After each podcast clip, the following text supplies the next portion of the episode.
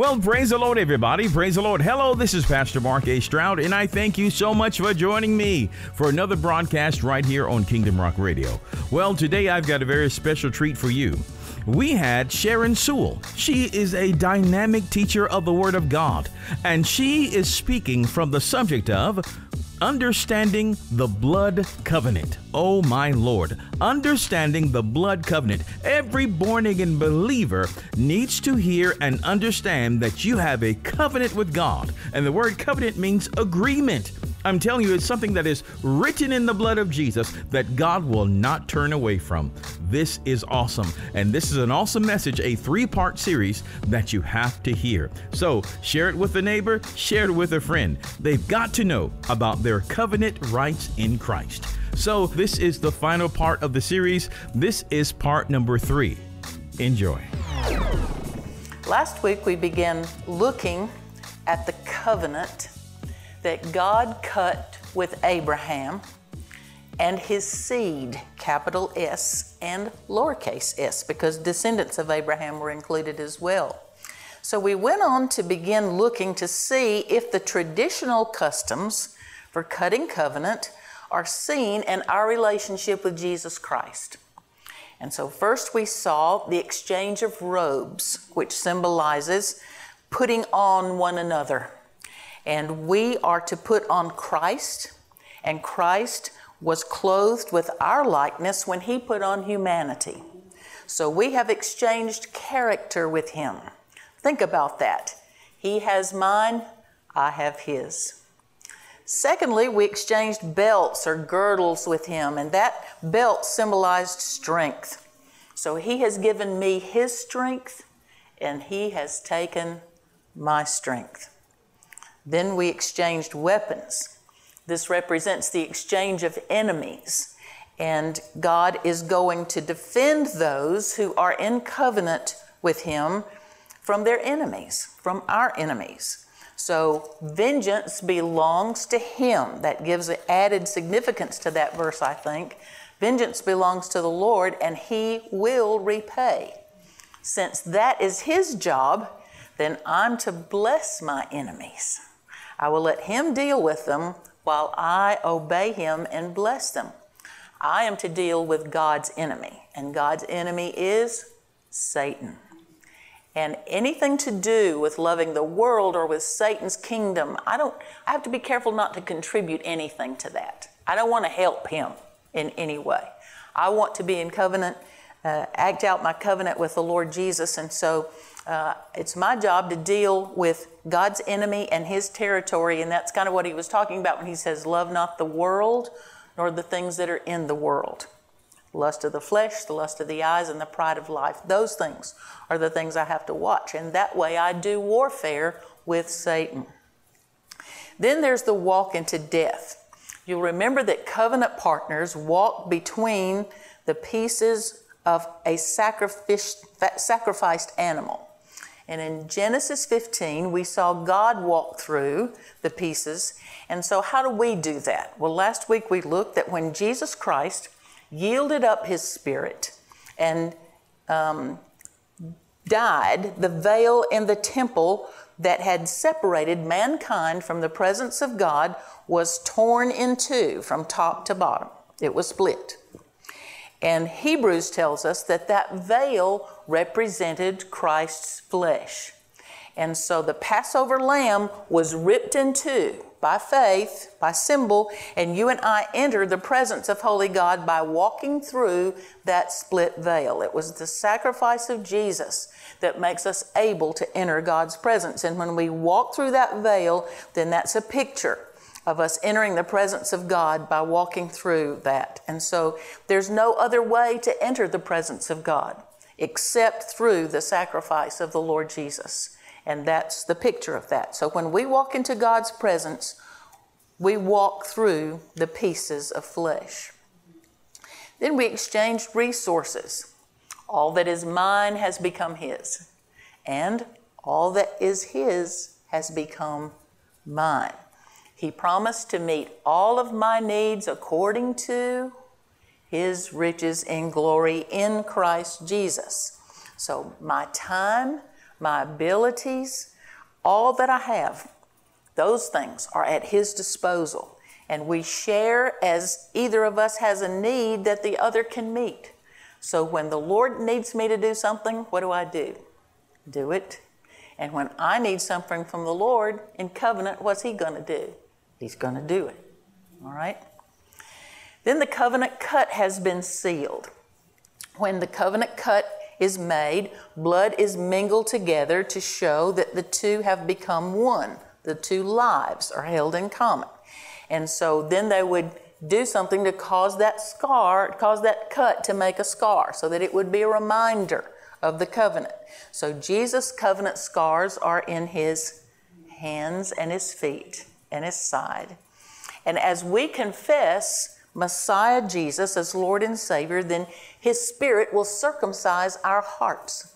He sees that covenant cut because it is the work that He does on our hearts. Now, to continue, that's where we stopped last week. Let's pick up right there and go on and look at the next step, which is the exchange of names.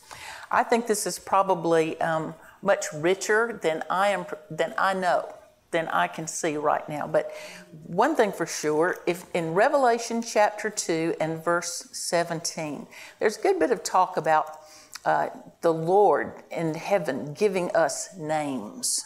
And um, in Revelation chapter 2 and verse 17, he says, He who has an ear, let him hear what the Spirit says to the churches. To him who overcomes, to him I will give some of the hidden manna, and I will give him a white stone and a new name written on the stone, which no one knows but he who receives it. So, somewhere the Lord's going to give us a new name. In the meantime, we are known as Christians. I take the name of Christ. We call it Christians.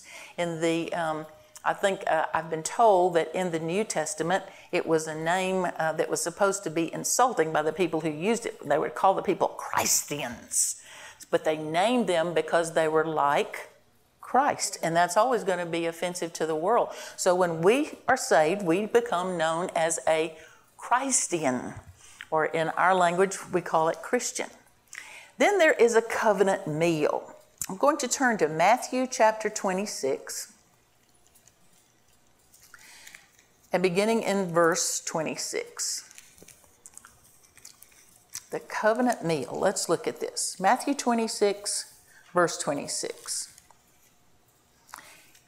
And while they were eating, now this is uh, the, Jesus uh, is there. This is the Last Supper. They're in the upper room, and Jesus has directed them as to how they prepare the meal. But skip down to verse 26. And while they were eating, Jesus took some bread and after a blessing, he broke it and gave it to the disciples and said, Take, eat, this is my body. And remember in the covenant meal, they would say, Eat, you are eating me. So there's the symbol. You are eating me. So what did the bread signify? It signified the body of Jesus. And when he had given, when he had taken a cup and given thanks, he gave it to them, saying, Drink from it, all of you, for this is my blood of the covenant, which is poured out for many for forgiveness of sins. Now, God had told the Jews not to drink blood, so they're using a symbol of blood. They're using wine. And so here's the bread and here's the wine. So they understood that this was a covenant meal. They knew that Jesus was inviting them, entering into covenant with them. He was allowing them to enter into covenant with Him. Now, I want to turn to 1 Corinthians chapter 11 and listen to this in light of what you've learned about a covenant relationship and about the blood covenant. 1 Corinthians chapter 11, beginning in verse 18. For in the first place, when you come together as a church, I hear that divisions exist among you, and in part I believe it. For there must also be factions among you, in order that those who are approved may have become evident among you. Therefore, when you meet together, it is not to eat the Lord's Supper, for in your eating, each one takes his own supper first, and one is hungry and another is drunk. So they have started abusing the covenant meal. See that? What? Do you not have houses in which to eat and drink? Or do you despise the church of God and shame those who have nothing? What shall I say to you? Shall I praise you? And this I will not praise you. For I received from the Lord that which I also delivered to you, that the Lord Jesus, in the night which he was betrayed, took bread. And when he had given thanks, he broke it and said, This is my body, which is for you. Do this in remembrance of me. In the same way, he took the cup also after supper, saying, This cup is the new covenant in my blood. Do this as often as you drink it. Remember me, in remembrance of me. For as often as you eat this bread and drink the cup, you proclaim the Lord's death until he comes. Therefore, whoever eats the bread or drinks the cup of the Lord in an unworthy manner shall be guilty of the body and the blood of the Lord. But let a man examine himself, and so let him eat of the bread and drink of the cup. For he who eats and drinks, eats and drinks judgment to himself if he does not judge the body rightly. For this reason, many of you are weak and sick, and a number sleep. And that means that some had died. They weren't just home in the bed, okay? A number of they had died because they had wrongly participated. But if we judged ourselves rightly, we should not be judged. But when we are judged, we are disciplined by the Lord in order that we may not be condemned along with the world. So then, my brethren, when you come together to eat, wait for one another. If anyone is hungry, let him eat at home, so that you may not come together for judgment. And the remaining matters I shall arrange when I come. So, what's he saying? Jesus instituted the new covenant in his blood when he celebrated the final Passover with his disciples. Paul was dealing with a problem of drunkenness and gluttony at the Lord's Supper. And so he instructed them to examine themselves before they took it, to be sure they were taking it for the right reason, with the right understanding. And so when they partook of the bread and the wine, they were remembering the Lord's death for their sin. So it is a time to grieve over sin, but to be thankful that the Lord has forgiven that sin, that He died for that sin. So when Jesus took the bread and the cup at that Last Supper, it was not foreign to the Jews. The disciples knew exactly what He was talking about, they understood the, the tradition, they knew covenant, and so they knew what He was doing. They understood it, it was part of their culture. So when you and I, as believers, partake of the Lord's Supper, we're participating in a covenant meal. We are remembering the covenant that has been cut, that we have entered into with God Himself. And so we, with the Lord, are in covenant together. We're to do it how often? He said, You do this until I come again. And so we become one with Christ by sharing, and, and we so identify with Him that we can say with Paul, I have been crucified with Christ. And yet no longer I, but Christ liveth in me. And the life which I now live in the flesh, I live by the faith which is in the Son of God who loved me and gave himself for me. So we are one with him. We are in him. We died when he died. All right? So there is no longer a barrier between this yearning, loving, trusting heart and the presence of God. The veil has been removed. We can walk through those pieces into God's presence. And so now, instead of an altar of sacrifice, we have a table of communion. Communion with the Lord. So we have the covenant meal. When the covenant meal is completed, the covenant partners are called friends. Friends. The word friend means a whole lot more than we give the word credit for in our English language. Isaiah chapter 41 and verse 8 is an example. Let me turn there. Isaiah 41 and verse 8. But you, Israel, my servant, Jacob, whom I have chosen, descendant of Abraham, my friend. So when God called Abraham friend, what was he saying? We're covenant partners. We're covenant partners. Abraham is my friend. And then in Exodus chapter 33 and verse 11. Thus the Lord used to speak to Moses face to face, just as a man speaks to his friend. To his friend. And when Moses returned to the camp, the servant Joshua, son of Nun, a young man, would not depart from the tent. So God and Moses were what? Friends. Abraham and God were friends, they were in covenant. Now, John chapter 15 dash over to the New Testament and John, at, right before the book of Acts, John chapter 15 and verse 13.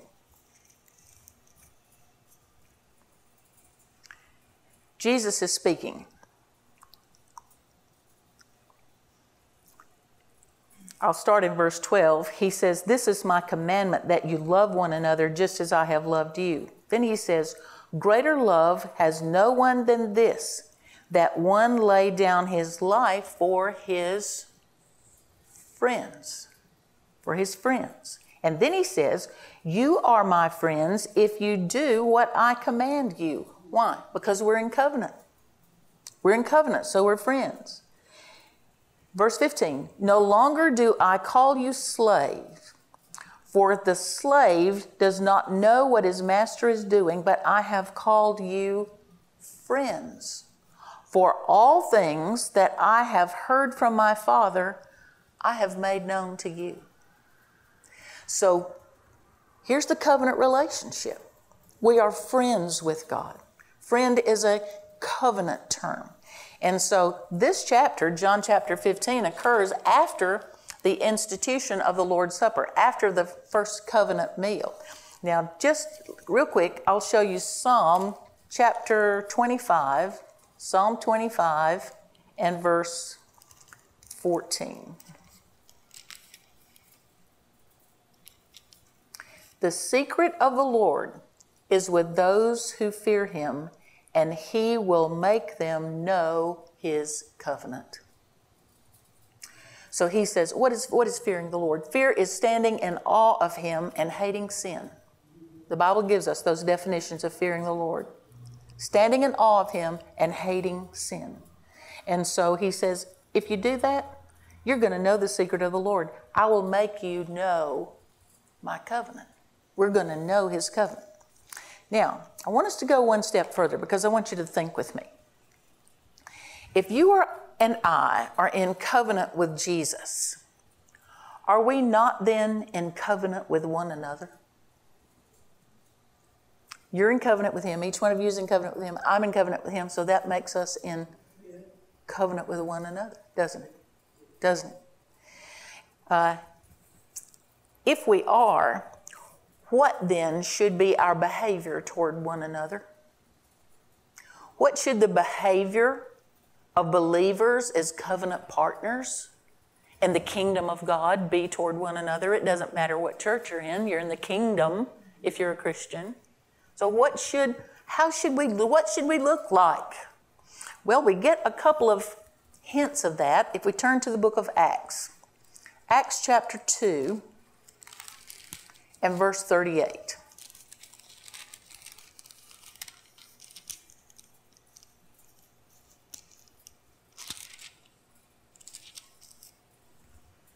Peter is speaking, and he said to them, Repent and let each of you be baptized in the name of Jesus because of the forgiveness of your sins. Now, the translation says for the forgiveness of your sins. That's kind of misleading because in the original language it's because of.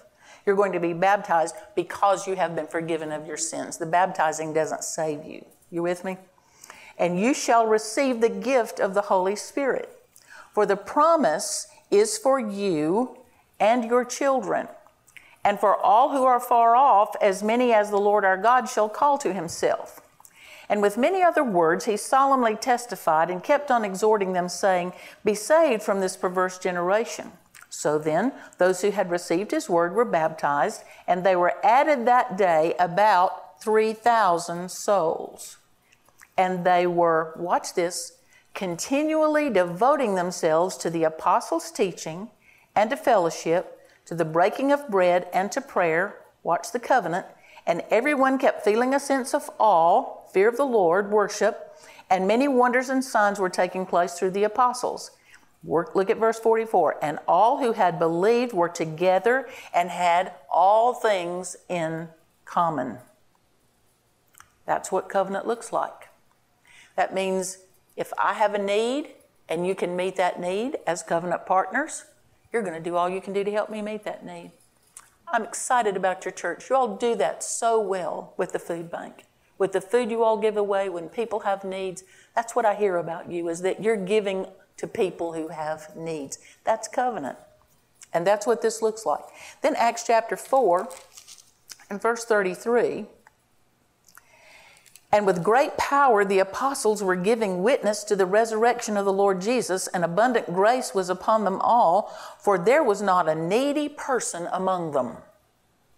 For all who were owners of land or houses would sell them and bring the proceeds of the sales and lay them at the apostles' feet, and they would be distributed to each as any had need. Covenant. Covenant. And then 2 Corinthians chapter 8.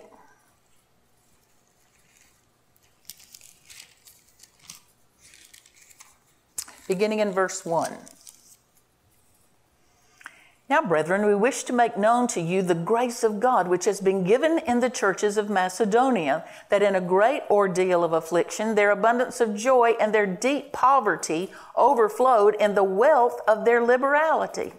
For I testify that according to their ability and beyond their ability, they gave of their own accord, begging us with much entreaty for the favor of participation in the support of the saints. Now skip down to verse 13. For this is not for the ease of others and for your affliction, but by way of equality. At this present time, your abundance being a supply for their want, and their abundance also may become a supply for your want, that there may be equality. So, what are they saying? We're going to share, we're going to help each other, we're going to build each other up. We're going to help supply one another's needs. That's what it means to be in covenant. Now, let me ask you a question Should a child of God ever have to go outside the church to have his needs or his or her needs met? We're messed up in this country because the first people go is to where is the government. But in covenant, the first one to be there meeting the needs is to be the church. So we're in covenant with the Lord Jesus. We've exchanged everything with Him. He has us, we have Him. And that is a secure relationship. Now, I want to take it a little farther tonight, and this is really just kind of a, an overview, a skimming over of a lot of material that could take a long time. And, and what I want to do is I hope it whets your appetite to study on your own. All right? So I want to first of all talk for a few minutes about the Abrahamic covenant. There's some major covenants in Scripture. We're going to look at three of them. You probably you know most about probably the covenant God made with Noah. Remember the covenant God made with Noah? There was a sign of the covenant. What's the sign of the covenant that God made with Noah? The rainbow. And God said, when, when you see the rainbow, it, He didn't say you, it makes you remember. He said, when you see a rainbow, I'm remembering that I will not destroy the earth by water again. So there's a sign of the covenant. Now let's look for the Abrahamic covenant for a few minutes. Remember from our very first week, the Abrahamic covenant. And in Genesis 12, God called Abram out of the Ur of the Chaldees and promised to bless him and to make of him a great nation. In Genesis 15, Abram still had no son. And he inquired of God as to the matter, and God assured him that he would have a son, and that his descendants would be numerous like the stars in the heavens. Then the scripture says, and Abram believed, and God counted it to him as righteousness. What did he do to become righteous? He believed. He believed. Now, I want to turn to Romans chapter 4. Romans chapter 4, and beginning in verse 1. This is a great summary of Abraham. What shall we say then that Abraham, our forefather, according to the flesh, has found? For if Abraham was justified by works, he has something to boast about, but not before God. For what does the scripture say? And Abraham believed God, and it was reckoned or credited to him as righteousness. Now, to the one who works, his wage is not reckoned as a favor, but is what is due. But to the one who does not work, believe, but believes in him who justifies the ungodly, his faith is reckoned as righteousness. Just as David also speaks of the blessing upon the man whom God reckons righteousness apart from works. Blessed are those whose lawless deeds have been forgiven and whose sins have been covered. Blessed is the man whose sins the Lord will not take into account. Is this blessing upon the circumcised or upon the uncircumcised also? For we say faith was reckoned to Abraham as righteousness. How then was it reckoned? While he was circumcised or uncircumcised? Not while he was circumcised, but while he was uncircumcised. Now, what he's showing us here is that it is all by faith. This is God's work. Abraham wasn't counted righteous because he was circumcised. And he received the sign of circumcision, a seal of the righteousness of the faith which he had while uncircumcised, that he might be the father of all who believe without being circumcised, that righteousness might be reckoned to them and the father of circumcision to those who not only are of the circumcision, but who also follow in the steps of the faith of our father Abraham, which he had while uncircumcised. For the promise of, to Abraham or to his descendants that he would be an heir of the world was not through the law, but through the righteousness of faith. For if those who are of the law are heirs, faith is made void and the promise is nullified. For the law brings about wrath. But where there is no law, neither is there more violation. For this reason, it is by faith that it might be in accordance with grace, in order that the promise may be certain to all the descendants, not only to those who are of the law, but also to those who are of the faith of Abraham, who is the father of us all. As it is written, a father of many nations have I made you, in the sight of him whom he believed, even God, who gives life to the dead and calls into being that which does not exist. In hope against hope, he believed, in order that he might become a father of many nations, according to that which had been spoken, so shall your descendants be. And without becoming weak in the faith, he contemplated his own body, now good as dead, since he was about a hundred years old, in the deadness of Sarah's womb. Yet, with respect to the promise of God, he did not waver in unbelief, but grew strong in faith, giving glory to God, and being fully assured that what he had promised he was also to, able to perform. Therefore, it was reckoned or credited to Abraham as righteousness. Now, not for his sake only was it written that it was reckoned to him, but for our sake also, to whom it will be reckoned as those who believe in him who raised Jesus our Lord from the dead. He who delivered he who was delivered up because of our transgressions and was raised because of our justification. Now, Galatians chapter 3 and verse 6. Even so, Abraham believed God, and it was reckoned to him as righteousness. Therefore, be sure that it is those who are of faith who are sons of Abraham. And the scripture, foreseeing that God would justify or declare righteous the Gentiles by faith, preached the gospel beforehand to Abraham, saying, All the nations shall be blessed in you. So then, those who are of faith are blessed with Abraham the believer. Guess what?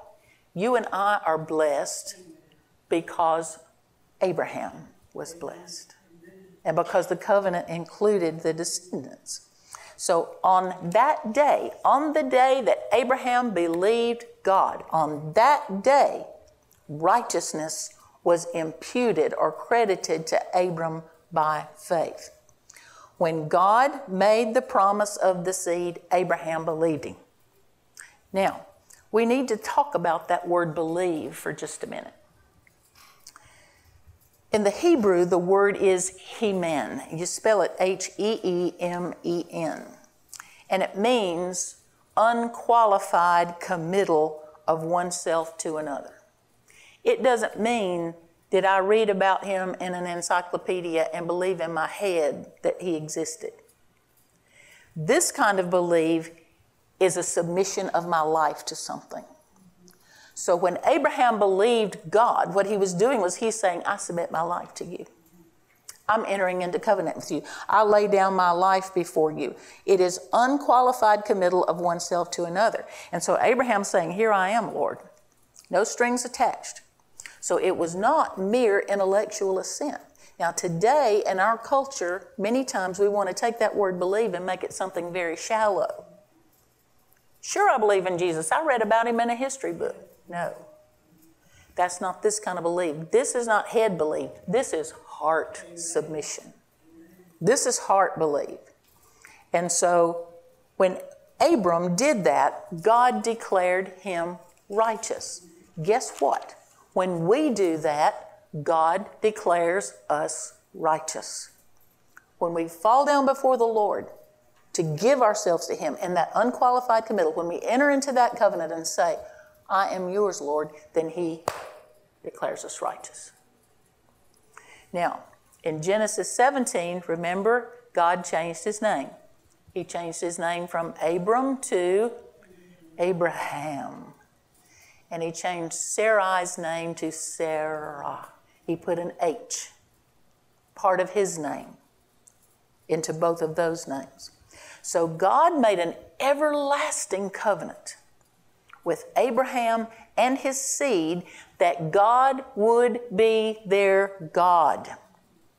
And it also included the land of Canaan.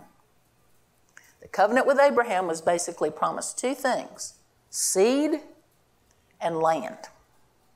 And God promised Abraham the land. Now, remember that this covenant required circumcision. Remember that it was the site of paternity. God says, You're going to mark it for all of the descendants. And so Abraham then bore in his flesh the evidence that he and his generations after him had entered into covenant with the Lord. Abraham received God as the God of his descendants. Abraham, by faith, did that.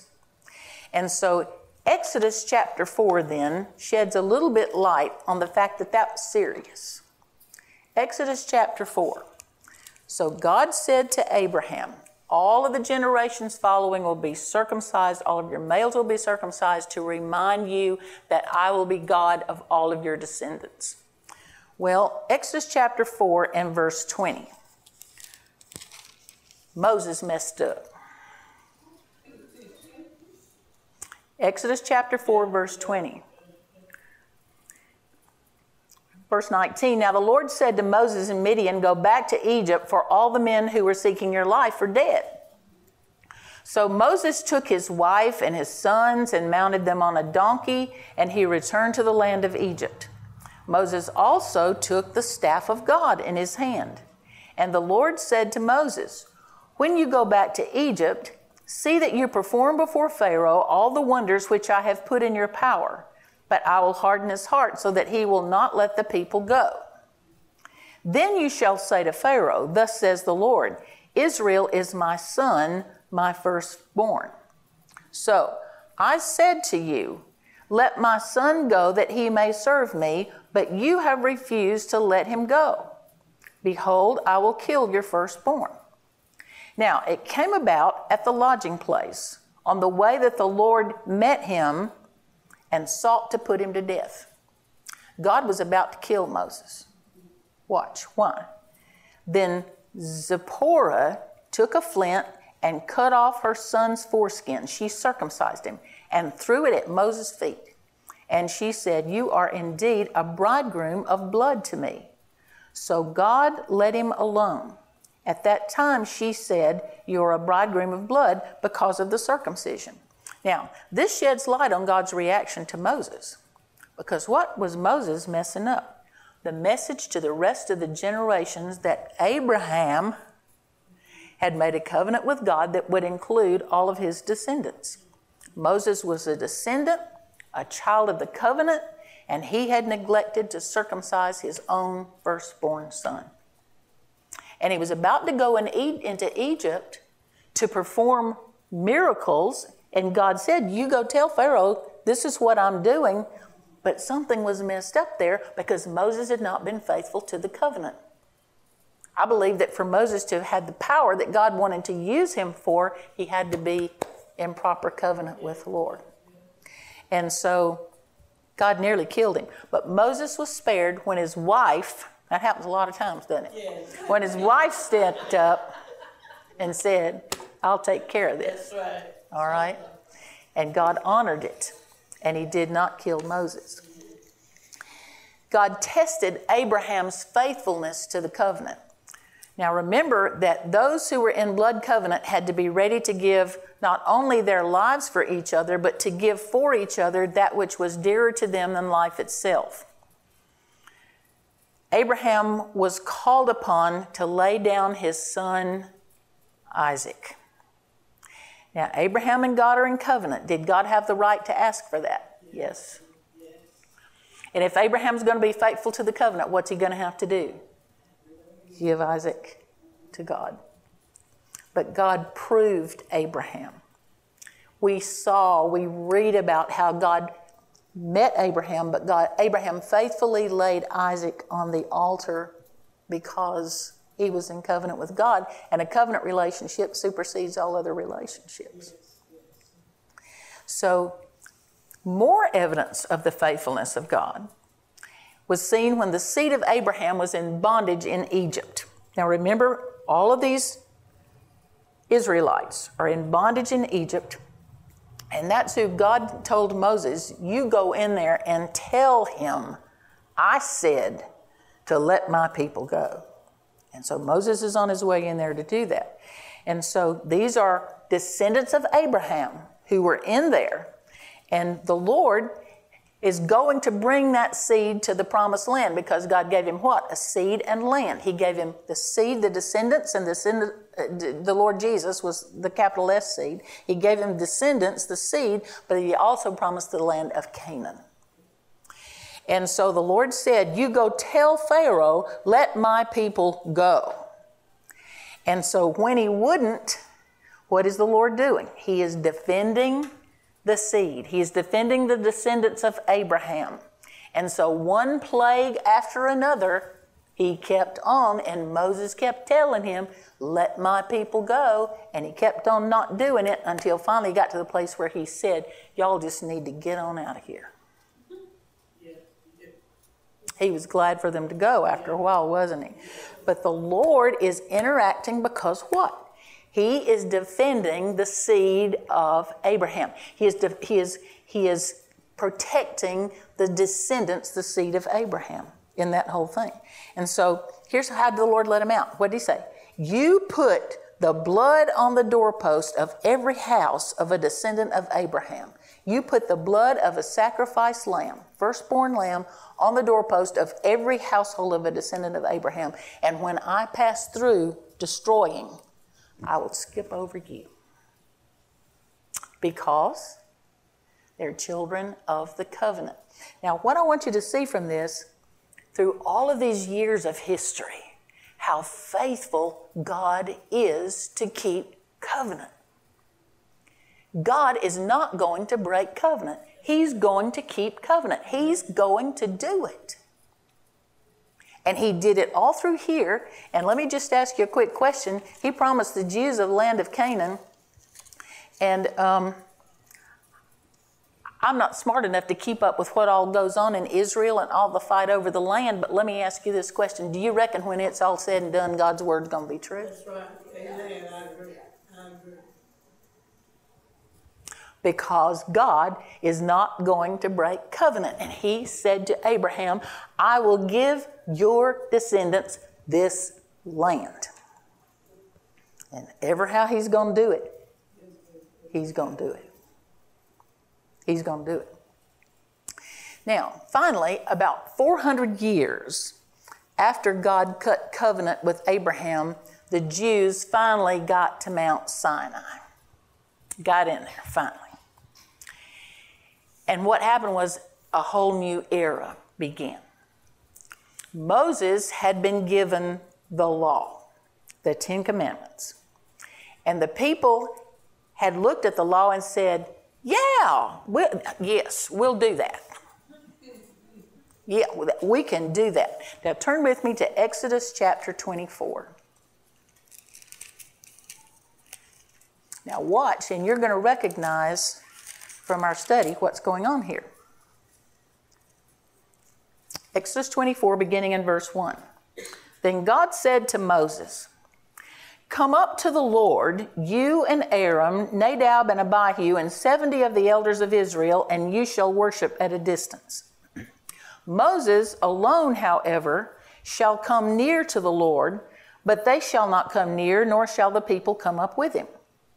Then Moses came and recounted to the people all the words of the Lord and all the ordinances, and all the people answered with one voice and said, All the words which the Lord has spoken, we will do. And Moses wrote down all the words of the Lord, and then he arose early in the morning and built an altar at the foot of the mountain, Mount Sinai, with 12 pillars for the 12 tribes of Israel. And he sent young men of the sons of Israel, and they offered burnt offerings and sacrificed young bulls as peace offerings to the Lord. And Moses took half the blood and put it in basins, and the other half of the blood he sprinkled on the altar. And then he took the book of the covenant and read it in the hearing of the people, and they said, All that the Lord has spoken, we will do, and we will be obedient. So Moses took the blood and sprinkled it on the people and said, Behold, the blood of the covenant which the Lord has made with you in accordance with all these words. Then Moses went up with Aaron, Nadab, and Abihu, and seventy of the elders of Israel, and they saw the God of Israel, and under his feet there appeared to be a pavement of sapphire, as clear as the sky itself. Yet he did not stretch out his hand against the nobles of the sons of Israel. Watch it. And they beheld God, and they did what? Ate and drank. What did they do? They had a covenant meal. So they entered into a covenant of law. And they said, we'll, We're going to do this. So you can call it the covenant of law, you can call it the Mosaic covenant, or you can call it the Old Testament.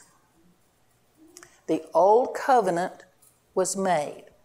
Now, that did not change the Abrahamic covenant. It was a rule for living for the people that were already in covenant under Abraham.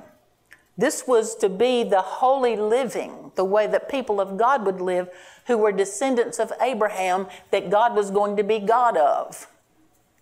And so one of the purposes of the law was to make clear the holiness which should characterize the lives of the people who are in covenant with God. What did he say? No idolatry. Well, they messed up that one right quick, didn't they? Okay? No idolatry. Parents were honored. No stealing, no murder, no adultery. And that's what God's people were supposed to look like and be characterized by. But they misinterpreted the purpose of the law. They thought that they could become righteous by keeping the law instead of like Abraham be- had become righteous by what? Faith. So they got all messed up in trying to seek righteousness by their own good deeds instead of by faith. A further word came from God through the prophet Jeremiah. And this was good news, especially after they discovered that they could not keep the Ten Commandments. They could not keep the law of God. They couldn't do that. Jeremiah chapter 31, beginning in verse 31. Jeremiah 31 31. Look what he says. The Lord is speaking here. He says, Behold, days are coming, declares the Lord, when I will make a new covenant with the house of Israel and with the house of Judah. Not like the covenant which I made with their fathers on the day I took them by the hand to bring them out of the land of Egypt, my covenant which they broke, although I was a husband to them, declares the Lord. But this is the covenant which I will make with the house of Israel after those days, declares the Lord. Watch what he's going to do. I will put my law within them and on their heart I will write it, and I will be their God, and they shall be my people. And they shall not teach again each man his neighbor and each man his brother, saying, Know the Lord, for they shall all know me.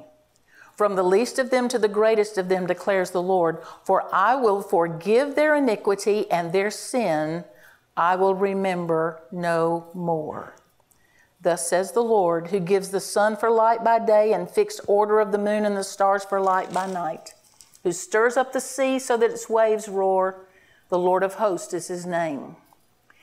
If this fixed order departs from before me, declares the Lord, then the offspring of Israel also shall, also shall cease from being a nation before me forever. Thus says the Lord If the heavens above can be measured, and if the fountains of the earth searched out below, then I will cast off all the offspring of Israel for all they have done, declares the Lord. Now, neither one of those things is going to happen, is it? Okay? He says, verse 38 Behold, days are coming, declares the Lord, when the city shall be rebuilt for the Lord from the tower of Hananel to the corner gate and the measuring line shall go out farther straight ahead of the hill of Gareb, and then it will turn to Goah. And the whole valley of the dead bodies and of the ashes and all the fields as far as the brook of Kidron to the corner of the horse gate toward the east shall be holy to the Lord. It shall not be plucked up or overthrown anymore forever. God is going to protect the land that he promised to Abraham. He's going to do it. Now, chapter 32. Let me get you to go to chapter 32, verse 40, there in the book of Jeremiah. Jeremiah chapter 32, verse 40. Watch it. And I will make an everlasting covenant with them that I will not turn away from them to do them good. And I will put the fear of me in their hearts so that they will not turn away from me and I will rejoice over them to do them good, and I will faithfully plant them in this land with all my heart and with all my soul. For thus says the Lord Just as I brought all this great disaster on this people, so I'm going to bring on them all the good that I'm promising them. And fields shall be bought on this land of which you say it is a desolation without man or beast, it is given to the hand of the Chaldeans. Men shall buy fields for money, sign and seal deeds, and call in witnesses in the land of Benjamin, in the environs of Jerusalem, in the cities of Judah, in the cities of the hill country, in the cities of the lowland, in the cities of the Negev, for I will restore their fortunes, declares the Lord. Now, the book of Ezekiel, chapter 36. Ezekiel 36, verse 26. Here's God again describing the new covenant. The new covenant. Moreover, I will give you a new heart and put a new spirit within you. I will remove the heart of stone from your flesh and give you a heart of flesh. And I will put my spirit within you and cause you to walk in my statutes and you will be careful to observe my ordinances. Now, what is this? The new covenant is the New Testament. Under this covenant, all sins are gone. There's no longer any condemnation to those who enter into this covenant with the Lord. You become His, He becomes yours. It is an everlasting covenant, and right there in that covenant is where the Christian has eternal security. Right there. The new covenant brings holiness and power. How? By the indwelling Holy Spirit. What kind of spirit? Holy Spirit. He imparts by His Spirit holiness to us. The new covenant places us in Christ and places God's Spirit within us forever. Shall I say it again? The new covenant places us in Christ and His Spirit within us. For how long? Forever. Covenant. We become one. I am His, He is mine. The Abrahamic covenant promised the seed, the Lord Jesus Christ. And then they went on to make a covenant that would include all of the descendants of Abraham. We are descendants of Abraham if we believe what Abraham believed. Right? And believe doesn't just mean in my head, believe is unqualified committal to God. So there's the Abrahamic covenant. Then there was the covenant of law. What does the covenant of law do? It shows us that we need a Savior. It shows us that we can't be righteous on our own. I look at, I look at the law and no, I can't do this. I already messed up before I even knew it. And then the new covenant gives us the holiness of God and the desire to do His will. He puts that in us with the Holy Spirit. Here's the summary No matter how hard I try, I cannot become righteous on my own. I cannot set myself free from the penalty of sin and death. I cannot do it. Nobody can do it on his own. So, what do I do? I cry out, What must I do to be saved? Paul and Silas answered that question for the Philippian jailer. Remember what they said? Believe on the Lord Jesus Christ, and thou shalt be saved and thy house. How am I saved? I do what Abraham did. I believe. Unqualified committal of myself to him. John 3:16 says what? For God so loved the world that he gave his only begotten Son. He gave his most treasured thing because of the covenant. He gave his only begotten Son, that whosoever what? Believeth in him would not perish, but have everlasting life. God has done everything else. We only have to do one thing believe. Unqualified committal. Remember that in believing, I give myself to Him, I surrender to Him. That's what belief is. So that word believe shows, over, shows up over, over, over again. Abraham believed God, and it was accounted to him for righteousness. When we believe God, as Abraham believed Him, with that unqualified committal of our lives. We surrender to God. We accept what He says about sin. We, by faith, receive His free gift of salvation through His Son, Jesus Christ. And when we do that, He puts the Holy Spirit in us and declares us righteous. His work. He does it. Hebrews chapter 11, verse 6 says, Without faith, it is impossible to please Him. Doesn't say it's hard. He doesn't say without faith, it's hard to, you know, it's hard to please Him. He says, without faith, it is what?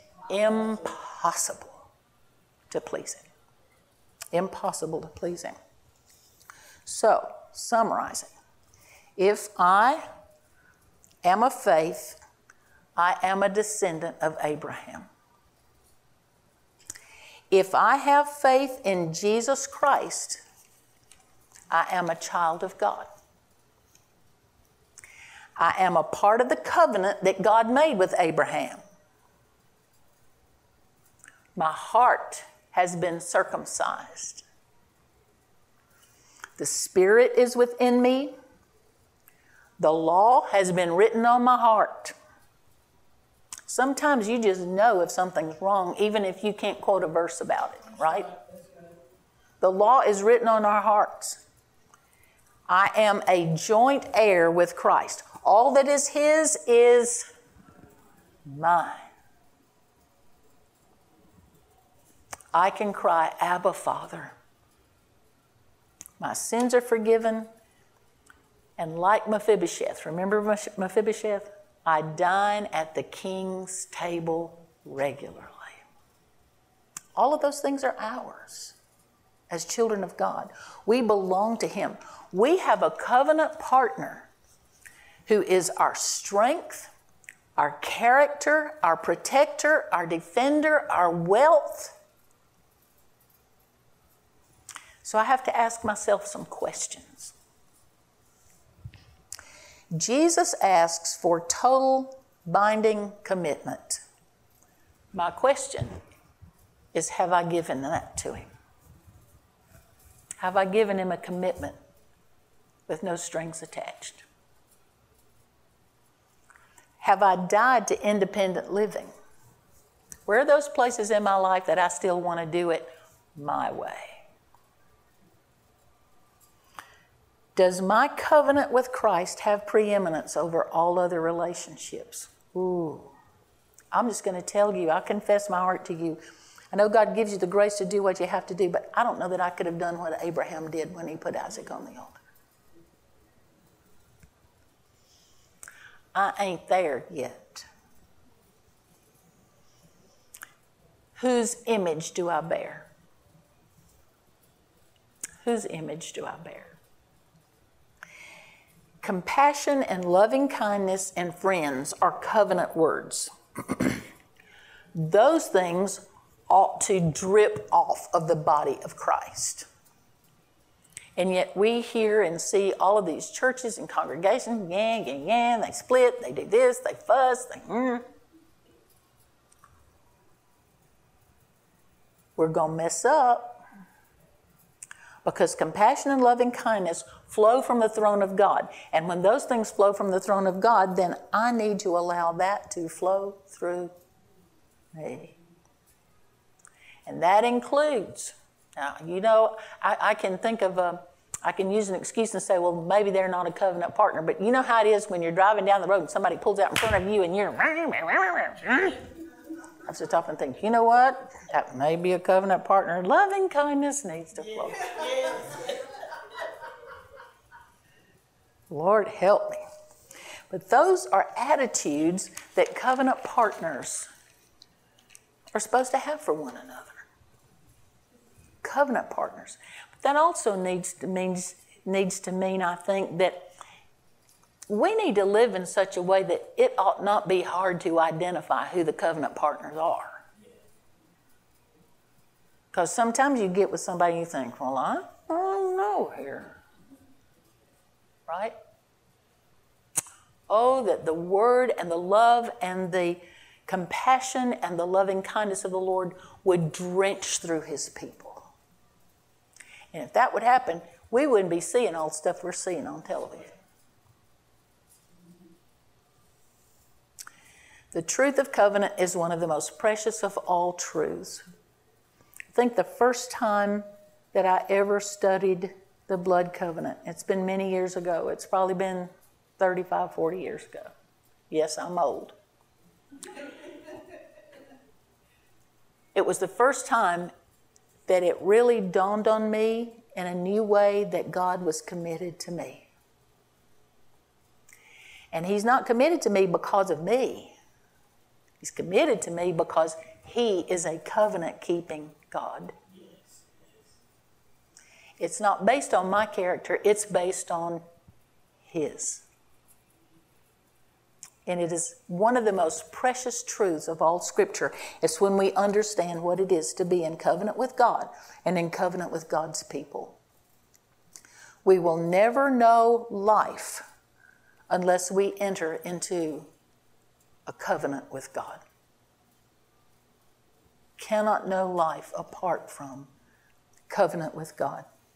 I want to close with Hebrews chapter 13.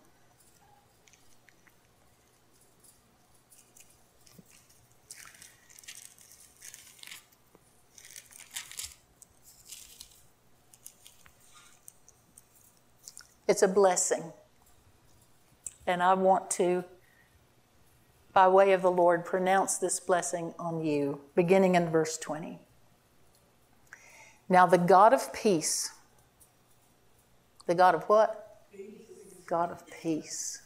God of peace, who brought up from the dead the great shepherd of the sheep through the blood of the eternal covenant, even Jesus our Lord equip you in everything to do His will, working in us that which is pleasing in His sight through Jesus Christ, to whom be glory forever and ever. Amen. We pray that you have been richly blessed by today's message. Remember, if you would like to hear today's message in its entirety or hear the entire series, just go to our website at www.kingdomrock.org. That's kingdomrock.org. You can also subscribe to our podcast and get it on the go. And if you have a Roku device, make sure you search for Kingdom Rock TV. In there, you will find this program and so much more. We would also love to see you in a live service. Just go to our website to get the details at www.kingdomrock.org. Until next time, remember that Jesus loves you, and so do we. Choose Him as your Lord today. Only He can make a way.